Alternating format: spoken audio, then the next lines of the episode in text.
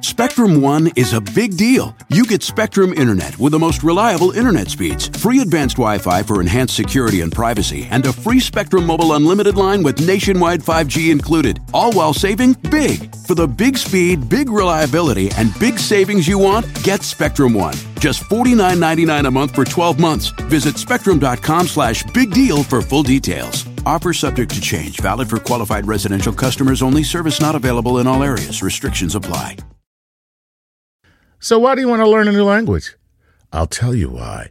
Because donde está el baño can be a very important question at times. You know, Rosetta Stone is the most trusted language learning program, available on desktop or as an app. Fast track your language acquisition with immersive lessons designed to teach you to pick up languages in a natural way. I love the fact that I can go from my laptop to my phone to pretty much anywhere and learn the language of my choice. Not to mention, I'm bringing my communication skills to new heights. Don't put off learning that language. There's no better time than right now to get started. For a limited time, Star Talk Radio listeners can get Rosetta Stone's lifetime membership for 50% off. Visit rosettastone.com slash StarTalk. That's 50% off unlimited access to 25 language courses for the rest of your life. Redeem your 50% off at rosettastone.com slash StarTalk today. Welcome to Star Talk, your place in the universe where science and pop culture collide. Star Talk begins right now. This is Star Talk, Cosmic Queries Edition, which is becoming quite the fan favorite. And you know I don't do this alone. I need help. Help me, Chuck. Well, it, yes, I'm here, but you don't need help. But I'm I'm always here. So, okay, you give me uh, spiritual help. How? Exactly. Uh, there, there you go. right, because I'm certainly not helping to answer the questions. That's for sure. So this one is is a sort of a fan appreciation episode Yeah. where um, I think it's primarily Patreon questions. All These, these, Patreon. these are our supporters. I think, you know, you're not just a patron. I think that's why the, the word is different. You know, when you're a patron, you just hand money and, and Right. charity. But Patreon, there's actually sort of a, uh, what do you call it? A, a contract between the money you give and what happens next. Yeah. And so, and, and there's a scale uh, with higher and higher rewards for it. So, Yeah. uh, I, so that's so we're trying to just uh, encourage that because it allows us to experiment those those funds, Right. and, and do would- things that are not yet tested in the marketplace, and that, but but we think will work, and then we get to test it, and then it works, and we go on to something else. So Yeah. You give So, us, Chuck, you you get, got- they're giving us the opportunity to fail with without consequence. That's basically I hadn't thought about it that way. that's what they're doing. It's like thank you for giving us the opportunity to fail, and we don't have to worry about it. We can, you know, but you know, that's a good thing, right? yeah, those who are the only people who no longer make mistakes are those who are no longer on the frontier of inquiry. Ooh, did you just think that up? That's really good. Oh no, you're gonna write it down? What I am you- writing this down. like that's good. I'm just saying.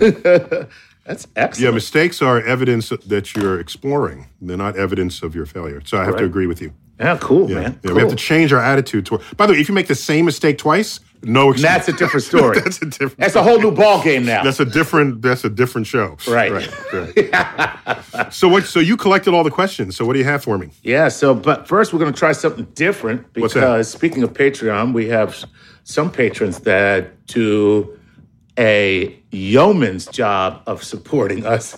Okay. Okay. And by that I mean they they drop some coin, Drop some coin. they okay. drop some coin, and so you know we like to reward them um, especially.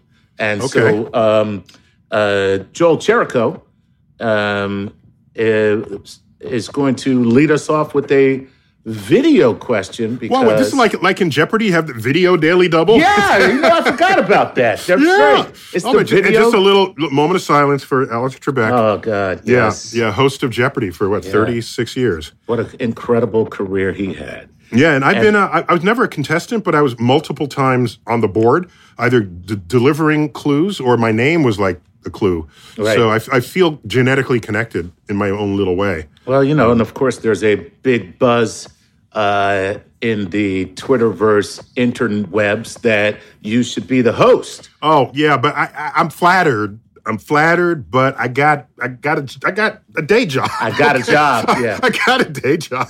Hey man, I'm, I'm, very I'm indeed flattered by. By the way, I think I could do a good job, but it's not. It's not my life's uh, goal. It's not my. It's not Here's my impression of you as the host of Jeopardy. Okay, and so they give the answer, mm-hmm. and then the person uh, chimes in, and then you go, "I'm sorry." Uh, the question we have there isn't quite right.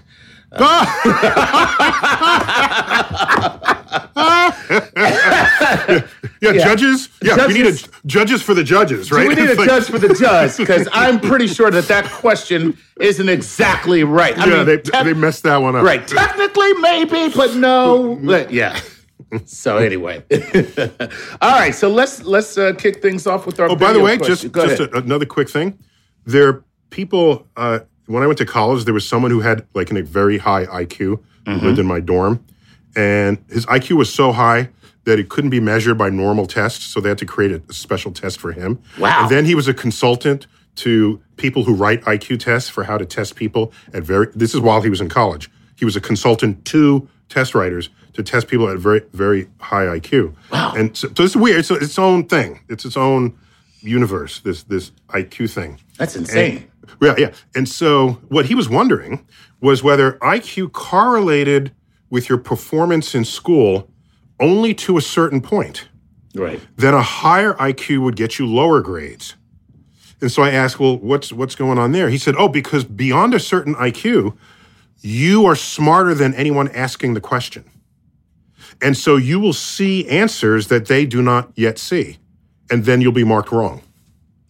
Makes sense. So I thought that was an interesting, uh, an interesting fact. Now that I'm not claiming a very high IQ, but this happened to me a couple of times in school. When I was in kindergarten, okay, And I made a crayon drawing of the of the universe. No, it was the sky. Okay, exactly. It's like yeah. Earth, and then the, the, sky. And I used my black crayon and totally wore it out. Put in some stars in it. And the teacher said, uh, "No, no, the the night sky is dark blue." And I'm thinking, uh, no, this no. is like, why would it? No, it's like no. mm. But but I'm like six or five or something. And so later on, the teacher went home, did research, and came back and said, no, you're right.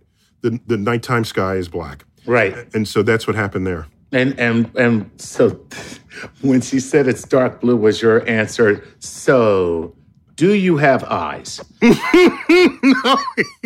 no, I'm five. Okay, and it's, it's like a full grown up teacher. Uh, and it happened again. There was a there was a question on the uh, physics regents. I think it was where New York State we take a regents. Right. So there's a question. Uh, if you have a projectile, this is basic physics. Um, what shape best represents that path? Mm-hmm. Okay, and so you have like um, parabola, you know, a circle, ellipse, whatever. Okay. And the answer they're looking for is parabola. Right. Right. If you do the math, it, it's a parabola. However, however, if it's not actually a parabola, okay. it's close to a parabola, but if you removed Earth or scrunched Earth down to only its center, right, that path would continue and orbit the Earth and come back into that segment. So, in fact, it's a segment of an ellipse. Right. More than it's a segment of a parabola. But it's taught parabola because a para- parabola equation is way easier to calculate with than an ellipse. So, it's so again, just because you wrote the question and you're testing other people's knowledge doesn't mean you know enough knowledge to test people who know more than you do. That's all I'm saying. All right. Hey, listen, that's good. Well, now we're going to test your knowledge because we got a bunch of questions that have been written. Bring it on. Okay, the video daily double. Chuck, what, what's behind? yes, exactly. Universe for 1,000. Go. Hey, Star Talk. Hey, Neil. Thanks for thanks for the chance to ask some questions. Uh, so I'm an artist. I make pottery. Uh, some of it inspired by the cosmos, and most of the pots uh, have a, a spiral in them somewhere because I just I think they look really cool. So my question is very simple: Why are there so many spirals in nature?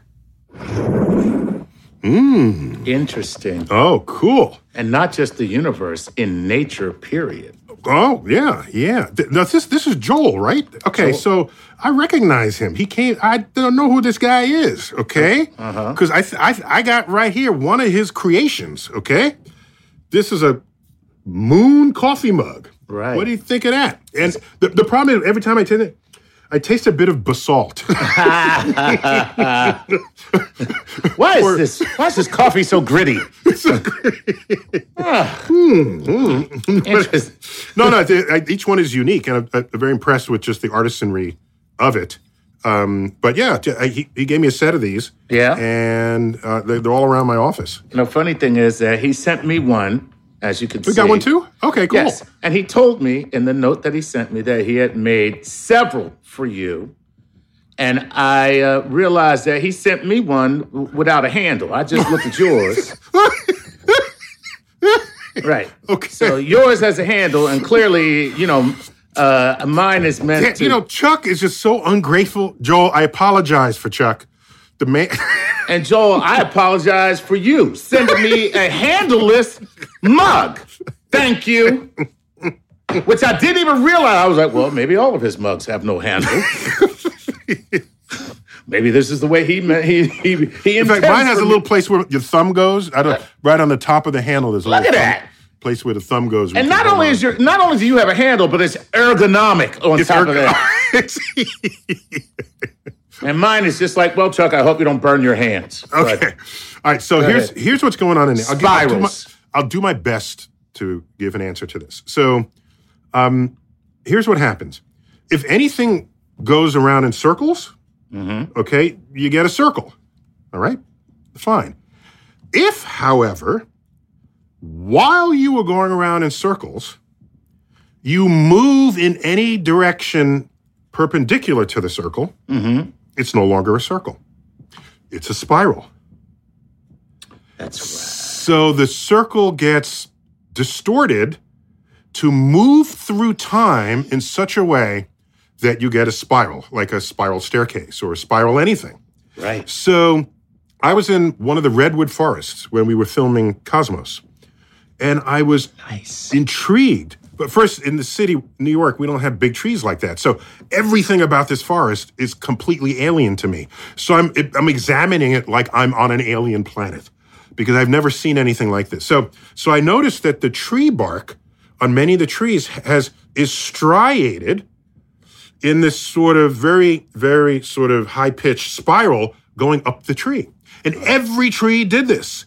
And they all did it in the same direction. And I thought, what is asymmetric in the physiology? Can I use that word as applied to plants? Sure. Yeah, in the physiology of a tree, that there's this spiraling going on. If eh, I don't know about the rest of the plant, but it's certainly happening in the bark. So I was just intrigued by that. But of course, the tree grows upwards. So whatever is otherwise happening in the tree if it's if there's any kind of sap movement or whatever else is going on and i don't know i have no expertise in plants i'm just saying combine something that wants to go in a circle and have it move upwards you get a spiral. Wow. Now now that's a spiral that's a three-dimensional spiral. Now we have spiral galaxies which is flat. That's a spiral in a flat shape and uh, you get that because the inner parts of the galaxy finish a loop faster than the outer parts of the galaxy. So if you have some system like stars forming in gas clouds, that'll get stretched. Okay? And a current understanding of galaxies is that there's a, a, a, a wave of pressure inside that galaxy. It's called a density wave that is moving through the galaxy through the gas cloud. And that density wave is being stretched by the rotation of the galaxy itself. itself. And where that density wave is hitting the gas, you get the formation of stars. So again, you have an action happening combined with a rotation, and, and that rotation is not as a as a solid object. And there you have it. So, um, by the way, plenty of stuff is not spiral. We have elliptical galaxies. There's no spiral things right. in them at all. Mm-hmm. You know, but if you're going to spin, watch for some spiral action. There you go. That makes sense. Yeah. Yeah. yeah. Very cool. Well, mm-hmm. thanks, Joel. Mm-hmm. And thank you for, uh, once again, the handleless cup. try, and try to get the basalt out of it. Yeah, exactly. thank you for our thank you for my gritty morning coffee. for, for my volcanic that, that burns my hands. All right. All right, cool. Let's uh, move on to I'm gonna combine two questions together now this is Rud van der Linden uh, or Rude, as one or the other. Say the Rud or Rude. I'm imagining his parents didn't name him Rude. I'm just thinking. At, that could, you know. Well, how, do you spell lo- the, how, do you, how do you spell the first name? R U U D. Rude. Rude. Rude. Yeah. Rude okay. van der Linden. All right. Sounds like rude to me. Yeah, yeah. well, rude. And rude, by the way, is kind of cool. You know? It is kind of cool. Rude. You know, I'm rude. I'm rude. No, you're very polite. No, I am rude. okay. What's his, rude, what's his question? Rude says this Hey, guys, sad news about the uh, Arecibo radio telescope collapsing on itself. Mm-hmm. I'm so glad I was able to visit it before the collapse and before Katrina. I was wondering, does Neil have any personal stories about the observatory? And what was, according to Neil, the most important discovery that was made with the telescope itself? Thanks, Rude. Now, let me follow that up with Christine Hale, who says, Hi, Dr. Neil. Just wondering how the loss of the Arecibo telescope will affect our scouring of the heavens for possible alien communication or life. So I figured I'd just combine the two. Well, one, because yeah. one is you know what's your personal connection to it right and, plus we don't we don't normally do current events on in q&a so this no. is good we'll, yeah, we'll get is. to that after this break oh see what i did there got we're me do, we're doing cosmic queries uh, this is a, a fan appreciation edition. I'm neil degrasse tyson. Chuck nice with me. We'll see you in a couple of minutes.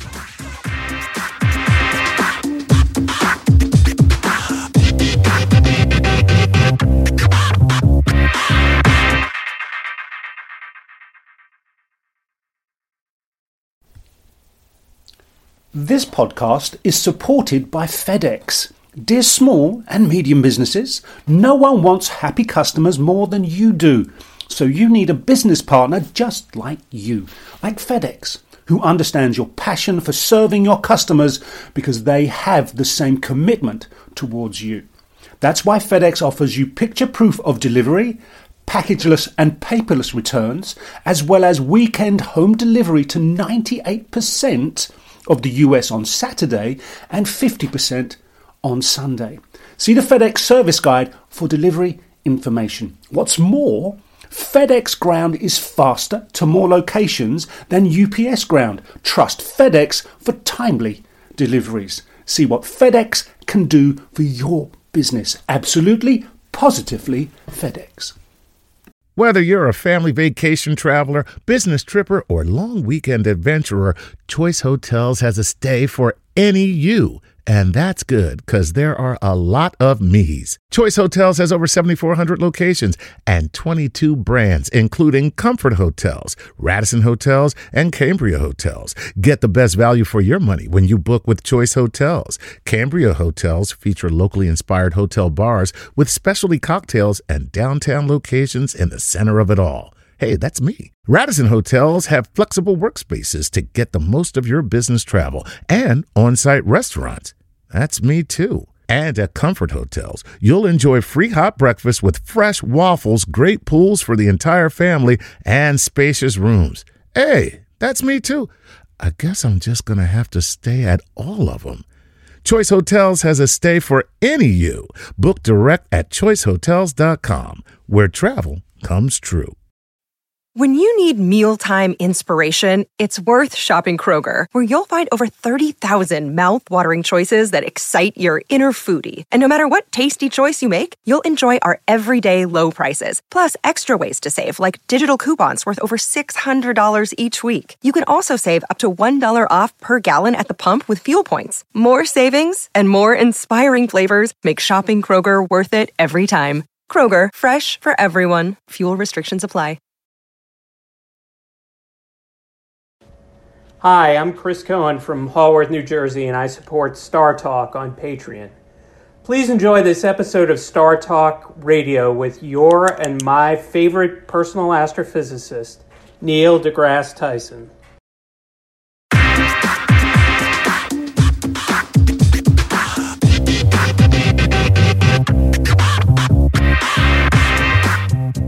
We're back. A special Cosmic Queries Fan Appreciation Edition. Now, Chuck, I don't quite know what's different between this Cosmic Queries and others for us to call this fan appreciation. Well, everybody's from Patreon, so everyone's from Patreon. Oh, okay, for yeah. sure. And we, there are even some video questions we're taking yeah. in, so yeah. that so that works.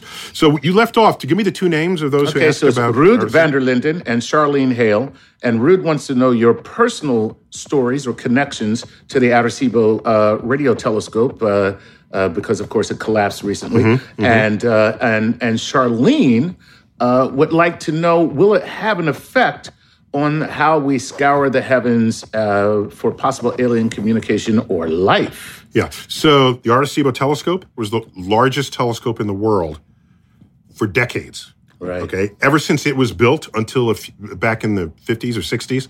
Uh, no, no. When was it built?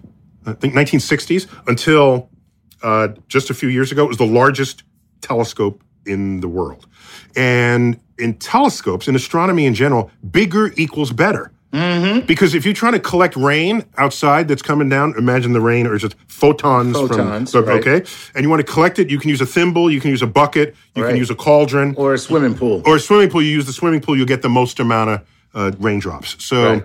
it's that simple. It's not more complicated than that. So bigger equals better. So as it, since it's a radio telescope, it listens it, it, it, observes radio waves.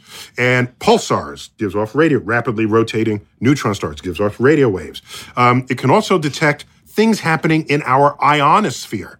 All right. This is a part in the upper atmosphere that's electrically charged. Mm-hmm. Right. And old timers will know that you could get AM radio from very distant cities late at night. And the reason why you could do that is AM radio waves once they were broadcast by the antenna, would reflect off the bottom of the ionosphere and be able to cover more than the curvature of the Earth that you could see from your where your your radio was. Wow. Whereas FM goes straight out into space. Right. So if you want FM across multiple cities, you need repeaters and all sorts of other that you need all manner of of ways to get that signal into other places. Now, of course, it's everything's cable driven and satellite driven. I'm just talking about in the day. Right. So it could observe phenomenon going on in the ionosphere. In fact, the funding originally for Arecibo was enabled by the U.S. military to detect the signature of decoy intercontinental ballistic missiles as they re-entered the atmosphere through the, on- the ionosphere as launched by Russia. What? This is how. Okay, so don't is get me that sensitive. Listen, this is don't get me started on.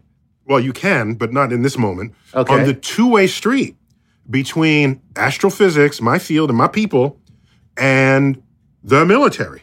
Oh man, okay. we got to do an explainer on that. We then. are all my people. We're all generally sort of liberal, anti-war, this sort of thing. But, but at still, the end of the day, the stuff that we care about the military cares about, stuff the military cares about, we care about. So we have strongly overlapping Venn diagrams in what we do and what we invent and what we innovate. So, anyhow, so the money for that telescope was driven by the US military, and we knew all along we could piggyback that fact and make all manner of other discoveries. So, it also gets us, it, it does uh, radio echo, echoing. So, what the telescope could also do better than any other telescope was send a signal back out to space. Okay? Ah. Because you think of telescopes as just receiving. Right. But what you can do is take a signal, send it from where the location of the receiver, bounce it back off the telescope, and send it somewhere in space that you designate. Wow. Okay? So there are asteroids which are too small to really carefully track using optical regular telescopes. So what you can do is t- take a radio signal, send it out, beam it back out to space to an asteroid, and that then the reflected signal comes back to you. You time it, you get the distance, distance, to that asteroid. And when you get the distance and you know which way it's going, you get its orbit. And you need you you want to know what those orbits are for asteroids that cross Earth's orbit because they will eventually, Eventually. 100% hit Earth. So it's like an echolocator. For, Echolocate. You not not with sound, of course. Not with echo sound, but, but, but still. but but with with radio waves uh, bouncing off and coming back. And so this is uh, so it's a highly useful telescope in that regard. Now, all right, several years ago, okay, um, China says we're, we're going to have the biggest telescope in the world. And so they went up and built a bigger telescope, twice the collecting area of the uh, Arecibo telescope. Twice. Twice, twice, around twice. I, I forgot the exact math, but it's about twice. And China. That's the deal with China. China, China. This is what I'm trying to tell you about China.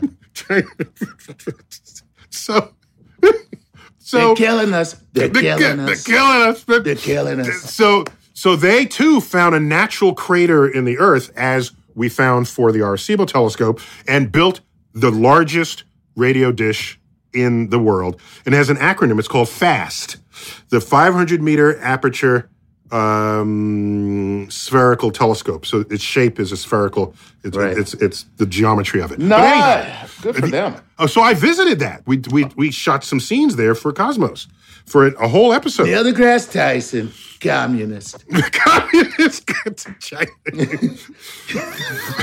the communists.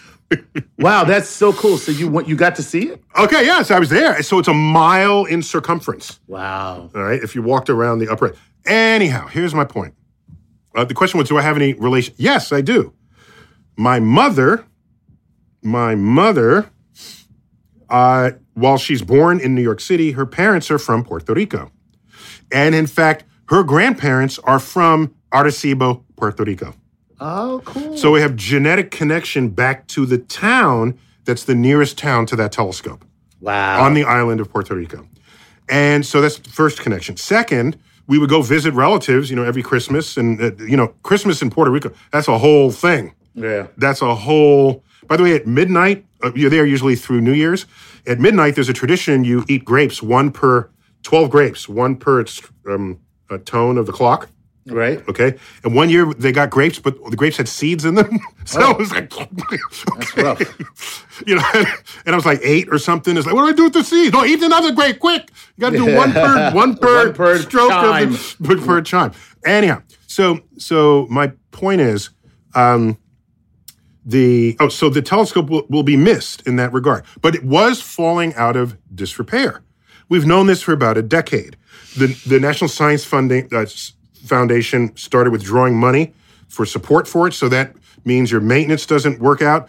No one writes the article about the drop in those funds.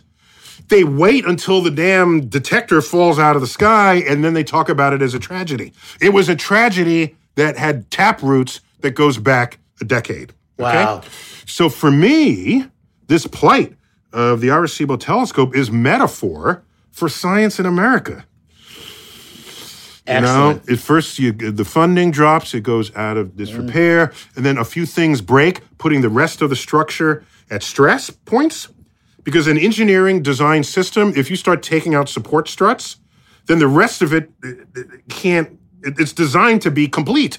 If you start yanking out pieces of it because it broke and you don't repair it, then that's the beginning of the end yeah. which in fact it was the beginning of the end. And now the the, the, the detector falls down out of the sky, and uh, it's the end of an era. And so now, if aliens are going to talk to humans by sending radio signals, uh, They- they're going to be speaking Chinese. the Chinese will be the first to have that conversation with aliens. Now, so I'm as an American, we're an America, uh, I'm I'm I'm upset that we can't lead that effort. Right. But as a scientist, I know that if you if your country becomes short-sighted in terms of their investments, the science can and will still get done. It happened with the superconducting super collider that we were going to build in Texas. Funding began, then it all got cut to zero. But CERN. Europe said we'll build one. So Right. Europe built at the, the the European Center for Nuclear Research (CERN). Um, they have this the the Large Hadron Collider, and they dis- they discovered the Higgs boson, the God particle. They discovered new frontiers in particle physics at CERN, and we didn't. Okay? Science doesn't care what your nationality is. All that matters is who is, who who is offering you enlightened leadership and enlightened governance if you want to be on that frontier. Otherwise, you will dance to the tune played by others who have made those investments in the future of this civilization. Wow. Man, that was good. Well, I'm sorry, that's I, a long answer to that. No, it's a long yeah. answer, but I got to tell you the um, the message at the end of that answer, you can't. It, it's all worth it. Yeah, I'm worth just, the price of admission. I'm just Gosh. Saying. Okay. All right. All right. I think right, we. Uh, some more. Let's do another video from Joel Cherrico. Joel has two videos. Okay, this, Joel, this, I'm going to surprise you. Has more than two videos. Joel Cherrico, and so yeah, he does Cherrico pottery. That's right. and yeah, mm-hmm. yeah.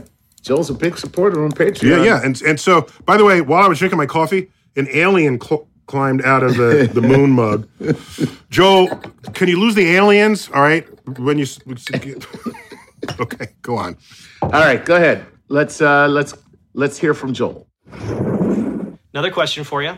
So, science and technology are replacing a lot of the things that we used to make with our hands. Um, they're being made by machines.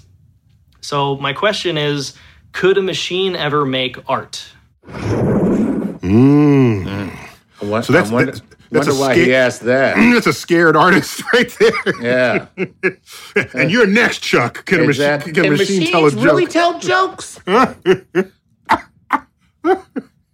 no, I, I, I had a conversation with the, one of those rolling robots once, you know, at a party. Yeah. And and they sounded really smart. So I said, uh, you, you sound really smart. Like, where'd you go to school? And he said, oh, Solid State University. that was bad. good. That's not bad. That's that's not it's not a bad joke. Kill that robot. so uh, I think machines. Uh, so, so for me, let me offer my definition of art. Art is um, reality through the lens of someone with imagination, which, upon being shared with you, allow you to see the world not only with fresh eyes, but with a perspective that can enhance the beauty of your life and the life of others. Okay. okay? That's what I think of as, and by the way, art capital A sculptors, screenwriters, right, set designers. Yeah, all, all of art. So, can a computer do art? I think computers, as if they're programmed by you to just do something that's already known to do, mm-hmm. no, it's not going to do art, or it'll duplicate somebody else's art. Right. right? That's not art. That's just forgery. Right. So, so art for me has got to come from a creative place. That no good art has to come from a creative place that has not yet been tapped by anyone else if you're going to advance the world of art right so so for a computer to do that it has to be full up genuine artificial intelligence yeah it would have to be basically human yeah it have to be exactly exactly it would it have to be uh, it'd have to have the exact same I would say neurological capabilities that we do. Well, it wouldn't have you, to be the same. It would just have to be have the capacity to have a thought that was never had before. Right. Yeah, that, exactly. Not whether same, or not it's the same thought we had. We, right. It would just have to be an original thought. An original thought. Right. That's right. Because and, I mean, think about it. So you look at like just take Monet for or any of the impressionists, right? I don't know who the first impressionist was, but he was probably nearsighted.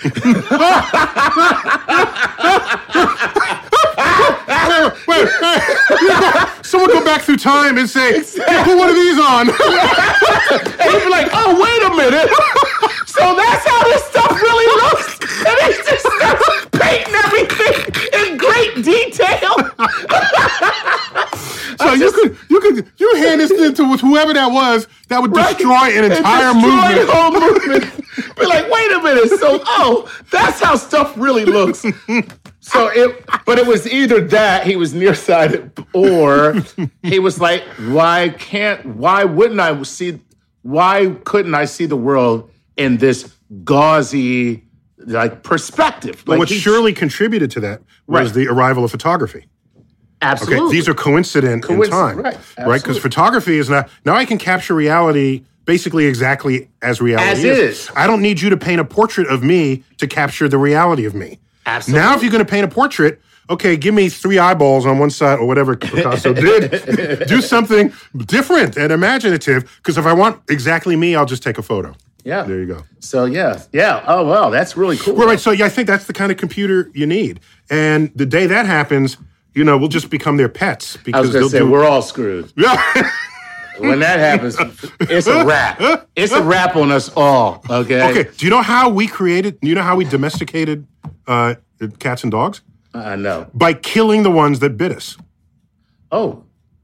God, Okay. That's So that's. you- So you have a litter, all right, and some are nice and cuddly, and you pet them, and they purr, and they do that, whatever, and then another one's like scratching and clawing at you, dead. kill that one. Kill that one. That's Right. that, that, and so you're selectively Right. editing the gene pool of these creatures for their temperament, and so now you went from a wolf to uh, a, a a a poodle, right, or a Right. or what's the, the Pomeranian, you know, or a Yorkie, Right. with a lap dog, right? So um, the point is, it, the the day AI becomes our overlord, um, it would you just want to be nice to them so you Right. can become their pets. Otherwise, Exactly. they're going to. Don't- Don't be the human who kicks and fights.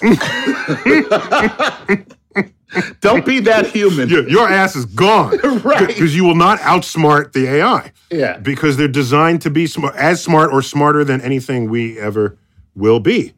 In the same way we desi- we program computers to be better at us at chess. Okay, computer beat Kasparov for goodness sake. All right, a computer beat the best Jeopardy champion. So we're already kind of know there's certain things they're better at us at. But if they start running things, okay, yeah, just learn how to purr. Yeah. All right, we got to take another quick break, and when we come back, more uh, Cosmic Queries uh, Fan Appreciation Edition when Star Talk returns.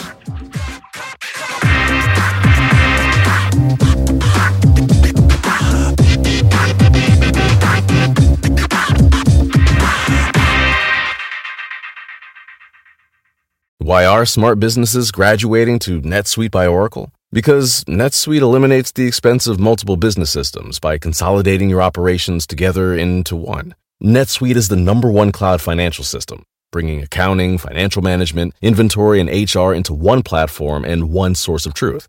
NetSuite reduces IT costs because it lives in the cloud with no hardware required, so you can access it from anywhere. You cut the cost and headaches of maintaining multiple systems because you've got one unified business management suite. Bringing all your major business processes into one platform improves efficiency, slashing manual tasks and errors.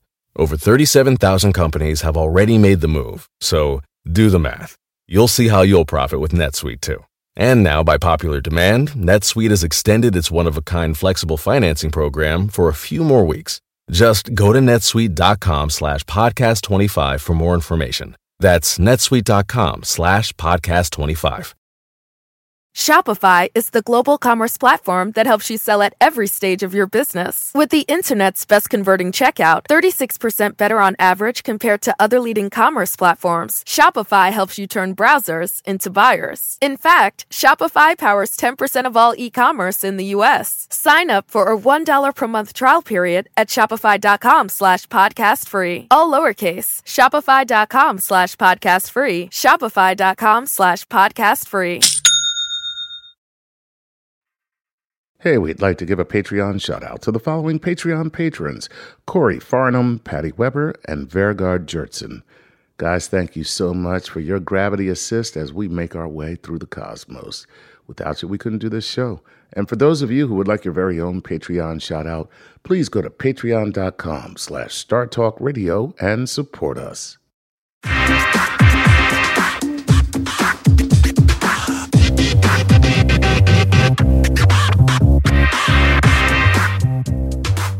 We're back. Star Talk Cosmic Queries, Fan Appreciation Edition. Chuck, Hey, hey. spending all this time just blathering. You know, let- let's we gotta get to more questions. Okay, we'll I gotta to stop questions. this. I gotta. I gotta. no. I know, you always say it, but it's it's good. It's No, good. no, no, no. Okay. Let me tell Uh, you. what- no, it's. I mean, if you went to the bank, right, and you said, "I'd like to withdraw hundred dollars," and the bank manager comes out and says, "Oh, hi, Dr. Tyson. By the way, today is Dr. Tyson Appreciation Day. Now, in addition to your $100, here are, and he counted out by ones, another $100. Okay. Would you say, bro, what are you doing? All right? I'm in a hurry. Okay, okay. I got to get out of here. I got to go. All right. No, you let him count out the $100 in ones. And then you take it. and you say, thank you very much. And that hundred was not out of your account. It That's was out right. Of, It's- so it's- the bank bank So decision in your favor. Okay. so it's new, new monopoly card. All right. It's all gravy. Well, thank All you right, for the bank analogy. there you go. Let's go to uh, Tracy Scrubbett, who says, uh, uh, Dr. Tyson, what do you consider to be the most persistent belief in physics or astronomy, which has already been disproven, but that is still perpetuated in popular culture and or schools? Oh, wow. What a great question. Okay, yes, like a multi-part thing going on there. Okay. Yeah. So, um, the concept of belief, I I prefer to use that word for when you think something is true in the absence of evidence. So, um, belief doesn't have much currency in the sciences. What happens is I have some marginal evidence that something might be true. So I can say I believe it's true, but I, it's not. I have this much evidence to say it's true. What does your evidence say? My evidence says there's the opposite of that. So the third person comes and say, no, what I found is there's a hybrid of those two things that you're saying, and this is the real truth. And then a fourth person says, I agree with that third person. And a fifth person says, I agree with that third person. And you assemble information and data and observation so that there's an emergent objective truth. Right. So it's not like we're all saying, oh, let's just believe this is true and get on with life. No, that's not quite the, the, the mechanism of what's going on here. So what you really want to know is there anything that we long thought would be true, turn out to not be true, but the public still believes? Um, I. No, the public belief stuff that we always knew was never true. That's hilarious. So no, spaceships don't make sound in space. Okay, Right. so so Star Wars would be silent movie. All right, so, so uh, that's one that we always knew was not true, and the public doesn't seem to get it. Um, we knew the world was round uh, in ancient Greece. Forget this Columbus stuff where people thought no, the educated people knew Earth was round. Um, ancient Greece, they knew Earth was round. You know how they knew Earth was round? Because lunar eclipses, okay, where Earth's shadow is cast onto the full moon, always made a curved shadow. Okay? Uh, and the, the shadow was a, a, a circular shadow. And the only shape object that will always make a circular shadow is a sphere, no matter what angle the light comes from. That's right. So the, the ancient Greeks were clever people, and they recognized this, and they saw that it would be at different angles, and they always got that that that that that uh, a circular shadow on the thing. And the only way you can get a circle is if we are a sphere. So so it's been known for a thousand years. Yet there are emergent people today who are certain Earth is flat. So I, I so no, there's nothing that we have carried with us that is yet to be confirmed or has been confirmed in, in the negative that the public still believes. Not in physics. You get some of that in medicine. Okay. Right. Always. Oh, oh my Always. gosh. Oh, this is chicken soup. This will Exactly. cure you Right. in, in in six days. Right. Okay. Ginkgo biloba. Okay. Or- or so something. You know, my favorite is the chicken soup one. So the way it goes is uh, there's no better cure than grandma's chicken soup. Okay. And with uh, that and other good traditional cures will make you better in a week. Right. But but without them, your cold will linger for seven days. right. So if you look at sort of uh, the what they used to call old um, um, wives' tales, they used to call it that. I don't know how it even got that term, but just things that lore handed down. Another one is if I if I roll you in front of the window and the window's open and it's cold air, you'll catch pneumonia. Right. Okay, I heard that from my grandmother, and I'm thinking, why would you catch pneumonia? Is there like pneumonia sitting outside the window, ready to come in, only when it's cold outside? Like what is what? And I never believed it, but I heard it. Okay, I watch movies. You know, go to TCM movies, black and white movies from the 1940s and 50s. It is all throughout the movies. Okay, Shut There's the a window. Hitchcock- You'll catch your death of cold. There's a Hitchcock movie where somebody's trying to kill somebody who's wheelchair bound and rolls him in front of a window, opens the window in the winter, and then leaves them there, and they catch the death of cold and die. This is, and, but today you don't ha- you don't see that in storytelling. So that must have gotten through. Right. Yeah. It must have okay gotten through that. No, that's no longer the case. I was told by my grandmother, wear your slippers, otherwise you'll catch a death of cold at night. And how am I going to catch a cold through the bottom of my feet? You know, I you know I have calluses. if, if a cold gets through the calluses in the bottom of my feet, give it to him. Right. exactly. Yeah. Uh, all right. So I think in other professions, physics, not so much. Gotcha. Okay. All right. That's Uh, cool. keep it going. All right. Let's keep it going. This is Timothy L. Johnson. Timothy says, Chuck, you can pronounce my name, I promise. Timothy Well, Johnson. thank you, Ty. thank you, Timothy. Um, Tim- Timothy Thank- thanks, Jo- Timothy. Johansson. yeah, Johansson. uh, then he says, Dr. Tyson, I wanted to pick your brain. In your opinion, what is the most fascinating thing that we have discovered in our known universe? And how many ways could it kill you? I think nothing beats black holes. There you go. And a black hole kill you a hundred different ways. There you go. Okay, so uh, the first discovered black hole was um, it was an, a, a source of X-rays and ultraviolet light in the constellation Scorpius. No, it might have been Cygnus. No, the first one was in Cygnus, the constellation Cygnus. And you have a uh, when you have a black hole and material getting flayed off of a star in orbit around it, that material falling in radiates copiously before it enters the abyss. And so we knew that. You calculated this is the signature a black hole would give us as matter falls in. And so you look for those in the sky. So now the catalog, we have no end of cataloged black holes. So it's definitely black holes. And they've captured our imagination in movies, in storytelling. Disney had a movie, The Black Hole, back in the 70s. I think they're re- redoing it. Um, so yeah, it's got to be black holes. And my favorite way to die is falling into a black hole. I don't want to get hit by a bus. I don't want to die in a thing. Put me, f- throw me into a black hole. Good for you. Mine is sleep. sleep. Yeah, I'm gonna go with go to sleep. You're going with sleep. I'm, that's what I'm in your sleep. With. Yeah, I'm say that's my favorite way. No, no, no. Why not be part of an experiment while you're doing this? Because I don't want to be there at all. Because I'm dying. I'm, I'm told, I haven't heard this verified, that during the French Revolution, with cutting off everybody's heads, Right. if you know you're going to die that way, why not participate in some science experiments, right? So, for example, your eyes connect directly to your brain and they don't need the rest of your body. Right. Okay? You can stop your heart briefly and you're still kind of alive while that's happening. So cut off your head, go to the rolling head right before it completely dies and ask, because your ears are still connected. What do you see? if- uh, yeah, how many fingers do you see? One or two? You blink. How, how many? Uh, you blink. So I'm told, I didn't have this verified, that there was still some brief brain activity right after. You- There's an experiment. Okay? Okay. Why waste a guillotined head when you could.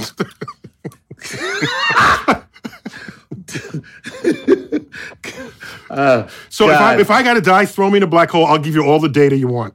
There you go. All right. Oh God, I'm gonna get a T-shirt. Science. Why waste a guillotine head?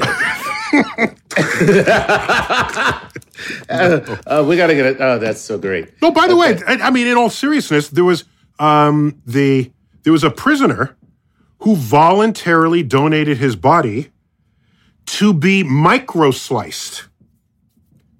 Okay, do you know how you do this? Okay, Yeah. so the oh no, this is a prisoner who was on death row. Okay, voluntarily did this. Said yes, give my body to medicine. So they do that. Then you like mostly freeze the body. And then you just start taking slices. Right. So ideally, you'd have three bodies to do this with. One you slice this way, Right. one you slice this way, you know, top to bottom, left to right, and then front to back. Then you'd have thin, transparent slices of the human body that you could compare to MRI images of the three dimensional cross section of the body. Nice. So I, I own a book that is this sliced uh, prisoner who was on death row. And if you're a cannibal, it makes for a lovely carpaccio. Sliced human. That's great. or you fried, you get uh, human chips. Right? It's like cutting potatoes thin. All right, let's see.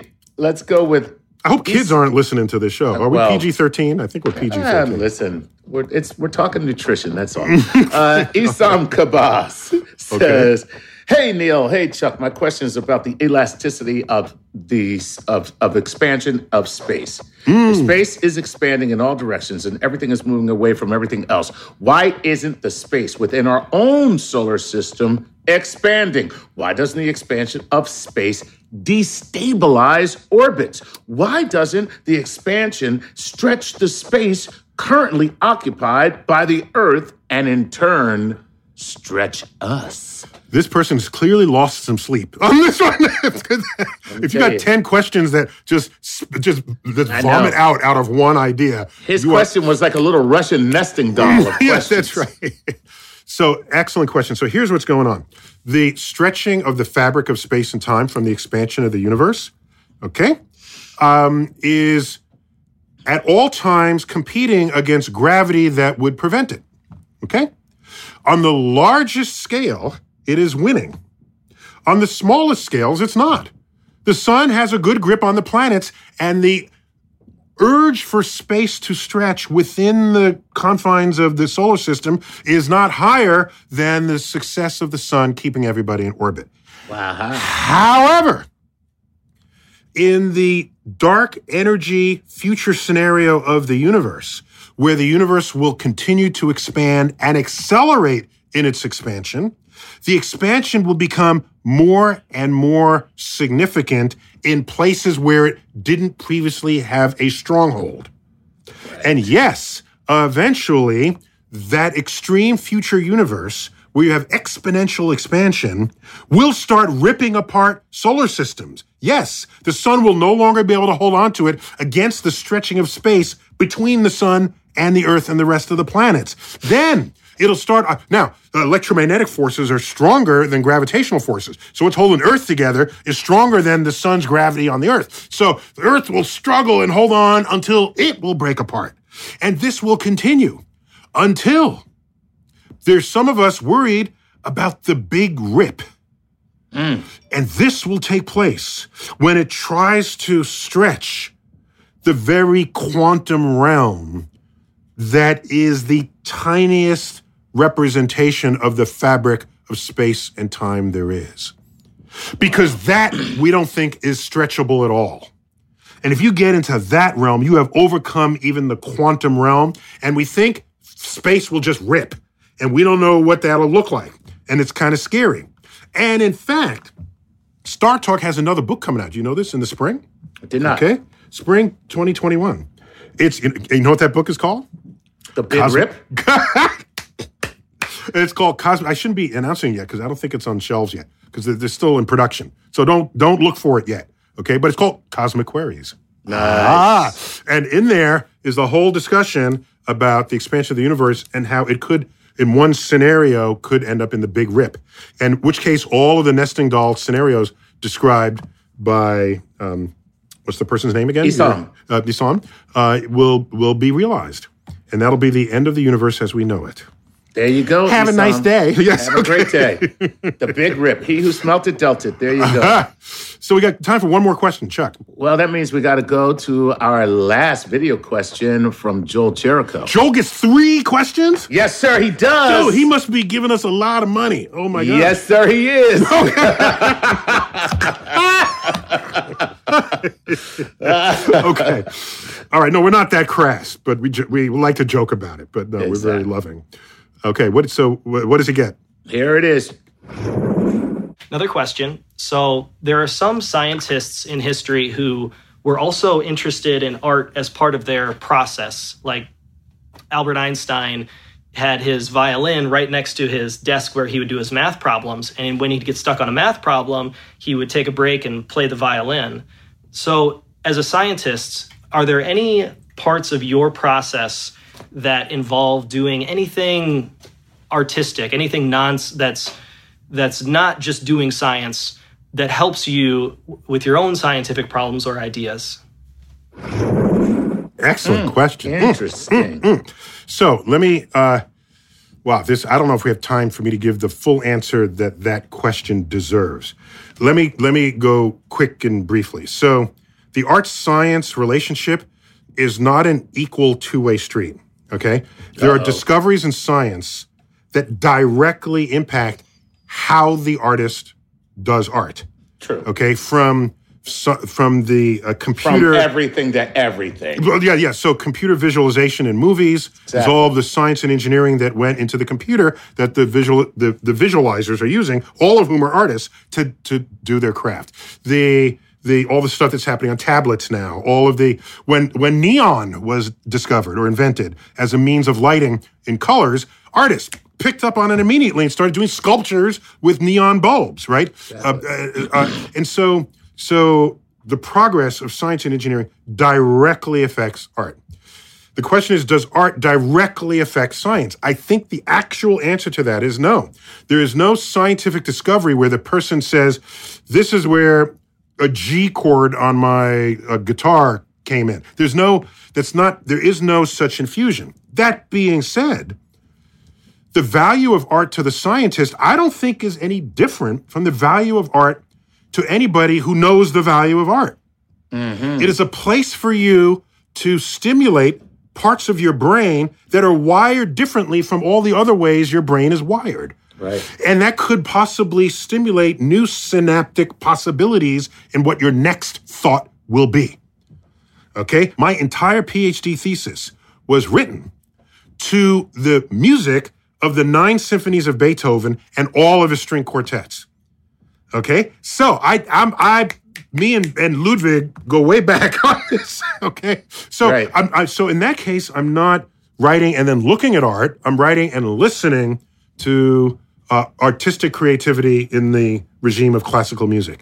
Um, so science has a direct impact, whereas art may have a direct inspiration. Uh, inspirational impact, correct. Right. It's not as though Einstein played the violin and said, Oh, there's a note. I'm going to put that note in the thing. That's not really what that is. I see Einstein and the violin um, not so much as an escape from his work, not so much as something that will directly plug into his work, but as a respite right. from his work. And if you have a brief respite, it lets the brain um, breathe. Breathe. I like yeah. that. Yeah. Uh, metaphorically breathe so that new sort, or maybe literally breathe, new oxygen comes in to feed new thoughts. So I've always been a fan of art. Uh, my brother is an artist. Um, and uh, so my whole life, and he went to the High School of Music and Art, uh, just as a, well, we both native New Yorkers. I went to the Bronx High School of Science. Science. So, so we yes. both sort of were fed by these institutions in New York that knew and understand such people walk around who could benefit from this kind of stimulation. So, so yes, I, I got to go with Joel that it can help in, inspire you, not directly. It shows your brain a different palette mm. on which to think before you return to what you were doing before. Cool. Yeah. I like that answer. Okay, well, I'm glad. Yeah. Yeah. Thank you, Joel, for your three daily doubles. And um, your money. Chuck, stop being so crass.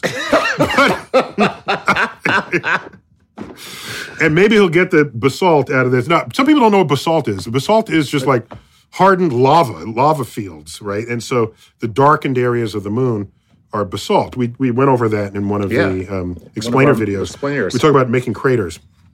But anyway, this definitely evokes um, the the the universe and moons without actually being a representation of a moon, and that's where I like art to be. Don't be the moon, be something that the moon evokes that makes you feel the moon. Nice. I just want a handle. No, you're just trying to get a handle. Okay. And like I've said in the Van Gogh's Starry Night, that's clearly not what he saw, but it's definitely what he felt while he was watching that night sky. And I want to, I want a piece of what artists feel because I want to feel and see the way they do. Nice. I, I, myself am not the artist, so I need their help. we got to wrap it up there. Chuck. Always a pleasure. Always good to have you, man. Okay, this has been Star Talk, Cosmic Queries Fan Appreciation Edition. And as always, I bid you, for the whole Star Talk family, to keep looking up.